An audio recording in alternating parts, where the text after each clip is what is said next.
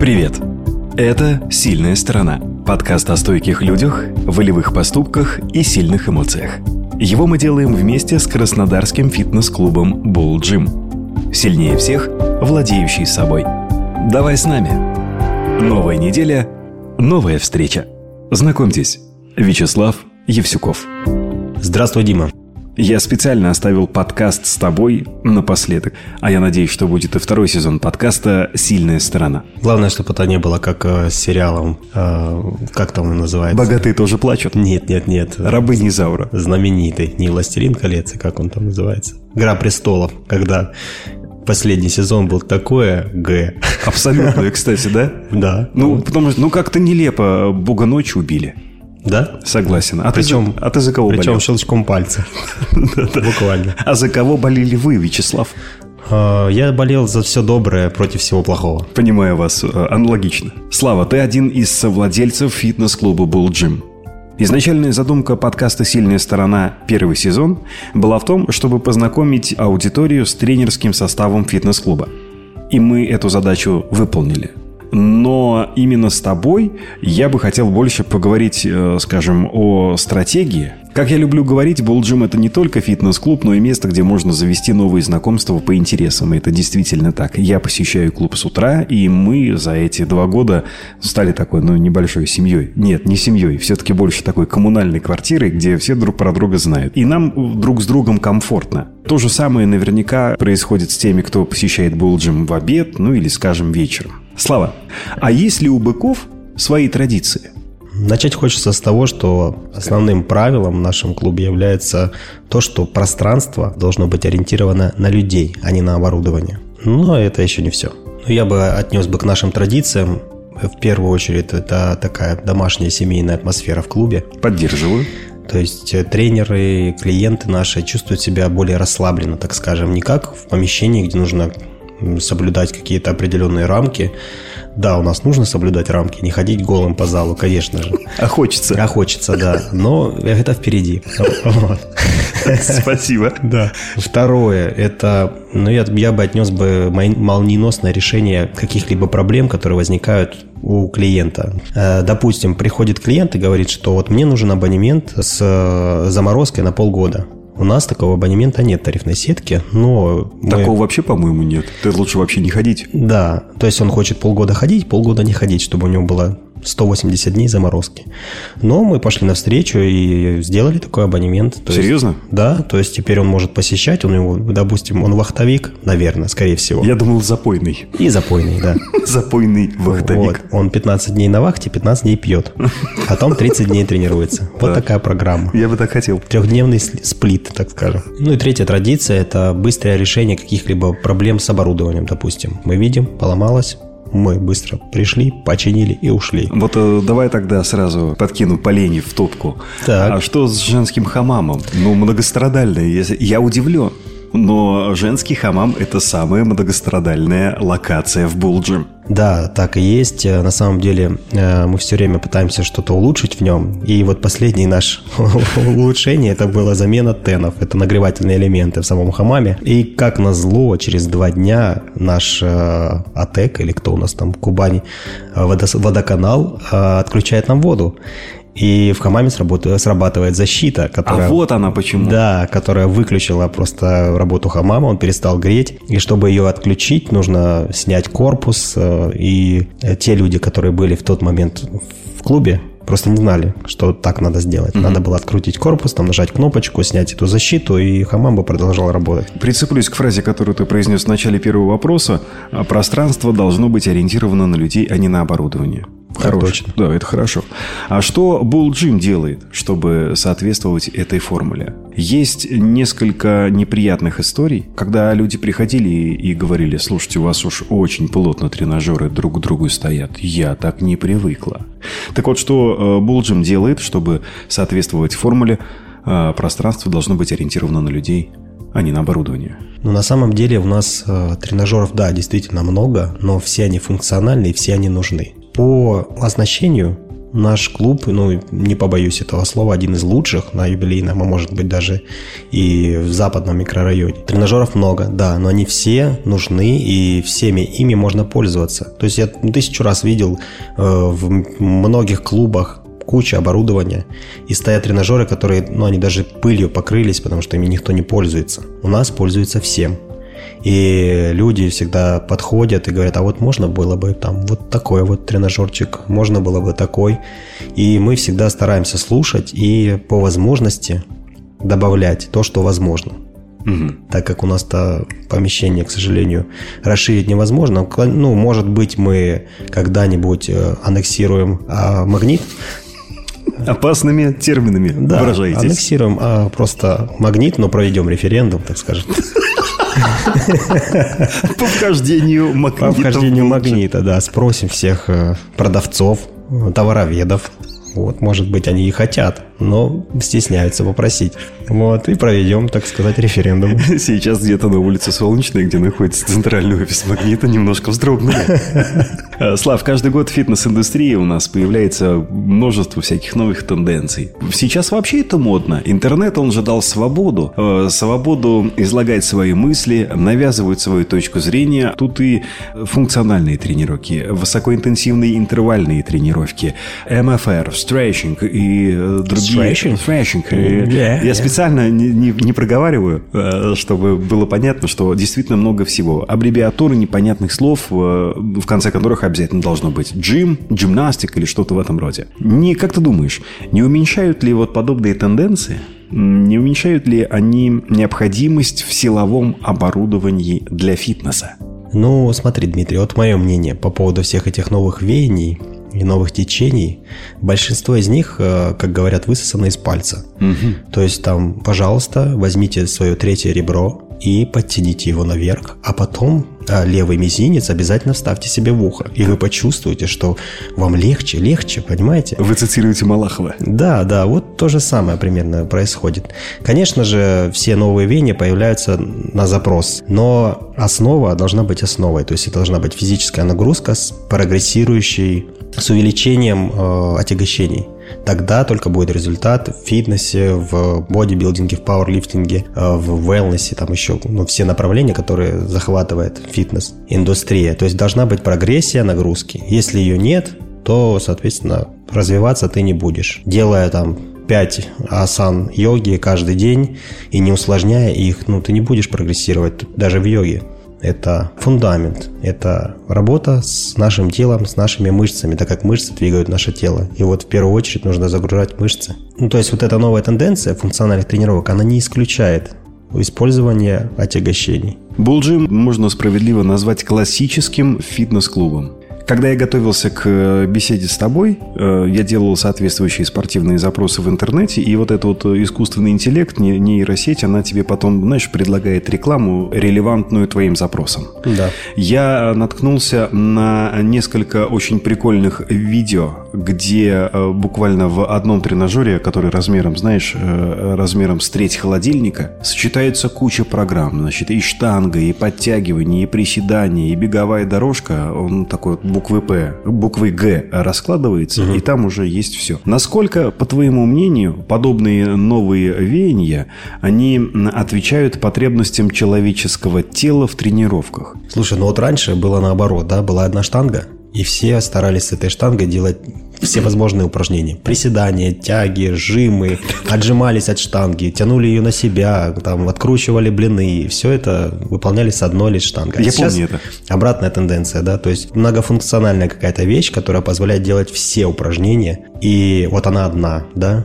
а в любом случае, такой тренажер, ну, по лично мое мнение, это мое оценочное суждение, антропометрия у всех разная абсолютно разная. Ага. То есть кому-то может подойти этот Г-образный тренажер, а кому-то может не подойти. Г-образный. Г-образный, да. Кому-то будет достаточно той нагрузки, которую он выдает, а кому-то будет недостаточно. То есть это такое решение для усредненного человека, который работает в офисе и никогда в жизни ничего не поднимал. Да, хорошо. В любом случае это лучше, чем ничего. Но замена ли это полноценной тренировки в фитнес-клубе? Нет, не замена. Вот примерно такое мое мнение. Понимаю. 30 декабря Булджим исполняется два года. Так. А, я хочу спросить, чего ждать в новом 2023? Ну и так, э, с точки зрения стратегии, есть какие-то мысли? Мыслей на самом деле очень много. Э, вот мы вчетвером, на самом деле вот у нас э, такое общее веяние, мы перфекционисты, мы стараемся сделать вот клуб, который у нас сейчас есть, идеальным. Нам кое-что не нравится, там, там надо сделать, там пол перекрыть, там кое-что доделать. Хотим немножко реорганизовать групповой зал, сделать его чуть поменьше, но дополнительное помещение, так сказать, сделать для персональных тренировок, групповых персональных тренировок. По клубу, по нашему сейчас, по булджиму, это вот основное. А дальнейшая стратегия – это, конечно же, открыть еще один клуб. Это бы мы сделали с удовольствием. На моей памяти было несколько запросов. А вы есть в других районах? Я говорю, нет, Булджим пока один такой. Он один. Пока один, да. Цените это. На уровне слухов я знаю, что кто-то из совладельцев Булджим вообще хочет отказаться от зала групповых программ. А ты же, я знаю это точно, напротив, отстаиваешь зал групповых программ и считаешь, что это направление также достойно внимания и его нужно развивать. На какой стадии сейчас находятся споры? Да, действительно, с точки зрения экономики групповой зал убыточен. То есть он нам не приносит прибыли. С точки зрения престижа, наличие группового зала обязательно. Нужно, чтобы он был в тренажерном зале. Так вот, мы сошлись я думаю, что это окончательно наше решение в том, что немножко реорганизовать групповой зал, угу. добавить помещение, одно помещение сократить, второе добавить, и вот таким образом обойти эту ситуацию, когда зал большой, он действительно он востребован, но он не приносит прибыли, потому что он очень большой. И мы, я думаю, что решим этот вопрос посредством небольшой реорганизации. Групповые программы мы отменять не будем, у нас прекрасные тренеры. Я считаю, что у нас лучшие тренеры в Краснодаре групповых программ. Они веселые, они заводные, они действительно многое знают. Стройные. Это, да, стройные. Это не просто люди, которые приходят, мямлят что-то, проводят тренировку, сидя там в телефоне, говорят людям так, теперь давайте приседайте, вот 15 раз, а я пока посижу, кофеек попью. Нет, они действительно пашут вместе с людьми и заряжают реально их максимально.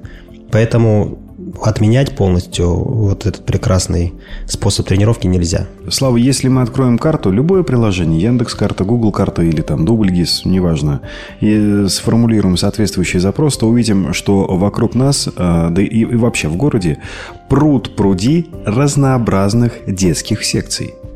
Все они автономные, особнячком стоят. Ну, там через дорогу, значит, бокс, через э, э, улицу, там, гимнастика и так далее. А у нас тоже есть много запросов на детские групповые программы. Будем развивать это или нет? Какой возраст имеется в виду? Если это до 7 лет, то групповые программы им навряд ли будут нужны, потому mm-hmm. что дети до 7 лет, им, их сложно заинтересовать и долго держать их внимание. То есть ну, 20 минут, ну 15 минут ты сможешь держать их внимание. Поэтому именно к групповым тренировкам э, следует привязывать какой-то вид спорта определенный. Дзюдо, бокс, там для мальчиков, там это акробатическая гимнастика. Для девочек это художественная гимнастика, танцы могут быть. У нас художественная гимнастика есть, бокс у нас есть. Да, у нас нет дзюдо.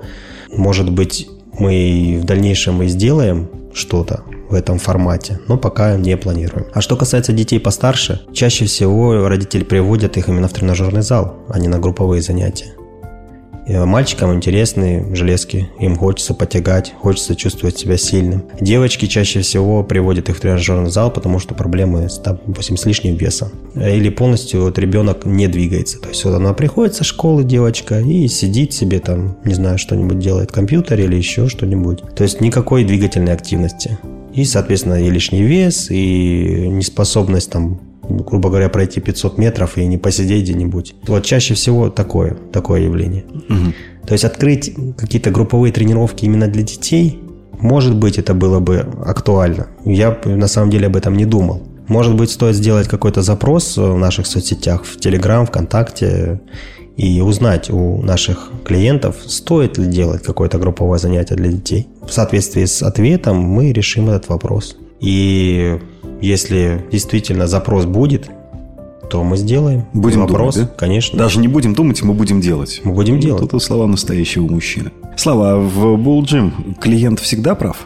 На самом деле это все зависит от ситуации. Мы всегда готовы к диалогу всегда готовы помочь. Вот если, допустим, клиент болел два месяца, у него есть справка, он действительно болел или там сломал руку, и ему там пять недель нельзя вообще, как и любая физическая активность. Он приносит справку, мы не вопрос, продлеваем абонемент, замораживаем, хотя этого нет в абонементе, но мы это сделаем, потому что мы клиент ориентированы, мы готовы помочь. Но есть люди, которые, допустим, покупают абонемент и не ходят год, Потом приходят, говорят, ну я же не ходил, продлите мне еще на год. Но это же не наша вина, что вы не ходили. Мы предоставляли услугу весь этот год, мы готовы были вам предоставить все, что, за что вы заплатили. Но вы не посетили. Не знаю почему. Но мы же все взрослые люди. Мы покупаем абонемент и рассчитываем на то, что мы будем посещать фитнес-клуб. Как минимум рассчитываем на свои силы и возможности. Силы и возможности. Вы купили, мы готовы. Вы не пришли, извините. Слава, что мы знаем о тебе? Ты э, человек с э, большим спортивным прошлым. Я думаю, многим будет интересно узнать, что э, ну, все, мы, спор... все мы спортсмены. Ну, даже такое сказать. Ну да. Я-то точно. У меня с одним из моих клиентов завязался спор. Вот он утверждал, что я спортсмен, а другой мой клиент не спортсмен. Но с моей точки зрения спортсмен тот, кто выступает на соревнованиях. Ага. А тот, кто просто ходит в фитнес-клуб, ну, та, такой зожник, можно сказать, но он не спортсмен, он не выступает на соревнованиях, пусть он даже отлично выглядит. Но спортсмен человек, который соревнуется. Пришлось вот э, говорить человеку, что независимо от того, от его формы, от э, его там весов, которые он поднимает, упражнений, которые он делает, он примерно такой же, как и ты, хотя ты там, да, более развитый, более накачанный, можно крупный. сказать, крупный, да но ставить себя... Осведомленный. В, рамки, э, в, в одну гребенку со спортсменами, а этого человека нет, но это неправильно. А должен ли фитнес-тренер выглядеть соответствующим образом? Это мое личное мнение. Может быть, кто-то с ним не согласен, но я считаю, что да. Э, это то же самое, что повар, который учит других людей готовить вкусно, но сам этого делать не умеет. То есть он не готовит, он не может готовить. Теоретик? Он теоретик, У да. медиков такой есть, кстати. Вот есть оперирующие, практикующие врачи, а есть вот теоретики. То же самое здесь. Если ты хороший теоретик, но Тут у нас э, дело в том, что со спортом немножко по-другому. Здесь теория не всегда э, сливается с практикой, так скажем. Она не всегда подтверждается. И практика не всегда подтверждает теорию. То есть ты должен сам на себе попробовать все, что ты даешь людям. Если ты этого не пробовал, ты не можешь 100% утверждать, что это будет работать. Да, в какой-то части там 30% твоих людей действительно будет получать результат. Но если вдруг случится что-то из ряда вон выходящее, допустим, ты даешь человеку приседание, и вот у него не получается. Корпус наклоняется сильно вперед. И ты не можешь понять, почему он наклоняется. Но я же все правильно делаю, по теории. Я же вот поставил ноги так-то, взял штангу так-то. И вот он приседает, но почему он наклоняется вперед? А если бы ты сам делал это упражнение, ты бы знал, допустим, что вот может быть у него задняя поверхность бедра недостаточно гибкая, может быть у него голеностоп недостаточно гибкий, то есть из практики. Лучше всего, когда тренер и практик, и теоретик. Это идеально. Как и в чем ты измеряешь прогресс? Это все зависит от человека. Допустим, человек пришел с запросом «я хочу много поднимать» мы будем измерять прогресс, прогресс в килограммах, которые он поднимает на тренировке. Если человек пришел, говорит, я вот хочу похудеть, мы будем измерять прогресс в сантиметрах, которые он потерял за время, которое мы тренируемся. Если человек пришел набрать мышечную массу, то же самое, будем измерять объемы. И если они увеличиваются, значит мы на правильном пути. Вот и все. Если человек пришел за гибкостью, то же самое. Ну и тебя, Слава, как и всех остальных участников первого сезона подкаста «Сильная сторона» ждет Блиц. В чем твоя сильная сторона? Моя сильная сторона... В чем же моя сильная сторона? Даже не знаю. Но вот как э, недавно высказались мои друзья, моя сильная сторона в том, что я никогда не отчаиваюсь. Я всегда нахожу позитивные стороны – и если я чего, что-то начинаю, то я всегда довожу дело до конца. Как проходит твоя тренировка с гостем? Первая. Вводная. Первая вводная тренировка проходит, ну, наверное, по шаблону, как э, во всех фитнес-учебниках, фитнес-школах учат. Первое, надо узнать потребность человека, что он хочет получить от тренировок. В дальнейшем ты даешь то, что он хочет. Вот и все. А в процессе, в процессе тренировки ты можешь выявить те вещи, которые, о которых он даже не думал. Допустим, он хочет там накачаться. но ты видишь, что у него там лишний вес, допустим, или там а, он совсем не думает о своем питании, он совсем не думает о том, что у него работа, и он не сможет ходить, допустим, три раза в неделю, он сможет ходить только два. И в зависимости от этого ты корректируешь его желание, говоришь, что вот два раза в неделю, да, это можно, но это займет больше времени. Возможно, что вы потратите на это больше денег, потому что это будет занимать больше времени. Кстати, Слав, а сколько нужно все-таки посещать спортзал? Три, четыре раза в неделю? Или двух достаточно? Есть какое-то правило, нет? Мое, якорь. Лич... Мое личное мнение, что три посещения в неделю – это минимум, минимум тот, который нужен. Но в дальнейшем, в процессе улучшения тренированности человека, нужно тренироваться больше. То есть 4, 5, 6 раз в неделю. С чем это связано? Я даже могу объяснить, с чем это связано. Допустим, если вы занимаетесь э, бодибилдингом или фитнесом, то с течением времени ваши способности, ваша адаптация увеличивается. То есть вы можете делать не одно упражнение на группу мышц, а три, четыре. Но так как э, тренируясь три раза в неделю, вам нужно тренировать не одну, а две, три группы мышц за тренировку. А если там 3-4 упражнения, вы просто будете тренироваться 3-4 часа одна тренировка будет длиться. Это да, очень, обалдеть. Это очень долго, это очень тяжело для, и для головы в том числе. То есть концентрироваться на мышцах и чувствовать вот это вот ощущение наполненности, ощущение преодоления веса вы долго не сможете. Ну, час, ну, полтора, ну, максимум два. Поэтому со временем нужно делить э, тренировку не на три рабочих дня в неделю, а на там 4-5. Слава, опиши мне сильного человека – но опять же, исходя из своих сильных сторон, я считаю, что сильный человек тот, который может найти выход из любой ситуации. Угу. Вот это сильный человек. С точки зрения природы, человеческое тело совершенно? С точки зрения природы нет, конечно. У нас просто самый развитый мозг, и мы можем подстраиваться под определенную среду, под определенные условия за счет этого, этого же самого мозга. Но тело наше далеко не совершенно. А где у нас э, Ахиллесова пята, как ты думаешь? Ну, смотря с чем сравнивать. Допустим, если нас сравнить там с каким-нибудь гепардом, мы очень медленные. Если, если нас слоном маленький. сравнить с птицей, мы не летаем. Если нас сравнить с гориллой, мы слабые. Вы мыслители. Да, да. То есть все зависит от того, в какой среде мы живем и что нам необходимо. Тогда уточнение. Лично ты чего бы добавил в организм, в тело, в физиологию, чтобы ну, было полностью, как сказал бы наш э, Оливье, шарман? Чтобы было шарма, я бы, наверное, добавил все-таки э, меньше лени. Ага. То есть, чтобы мы не ленились, а делали то, что необходимо, и добивались результата. Вспоминая фильм «Служебный роман», говорим «Прекрасный тост». На что могут рассчитывать гости, условно, занимаясь Вячеславом Евсюковым, условно, месяц, три месяца, полгода или год? Э, гости могут рассчитывать на улучшение своего физического состояния, на интересные беседы, глубокие познания в сфере питания, тренировок, фитнеса, может быть, какие-то веселые анекдоты. Все это вам будет доступно.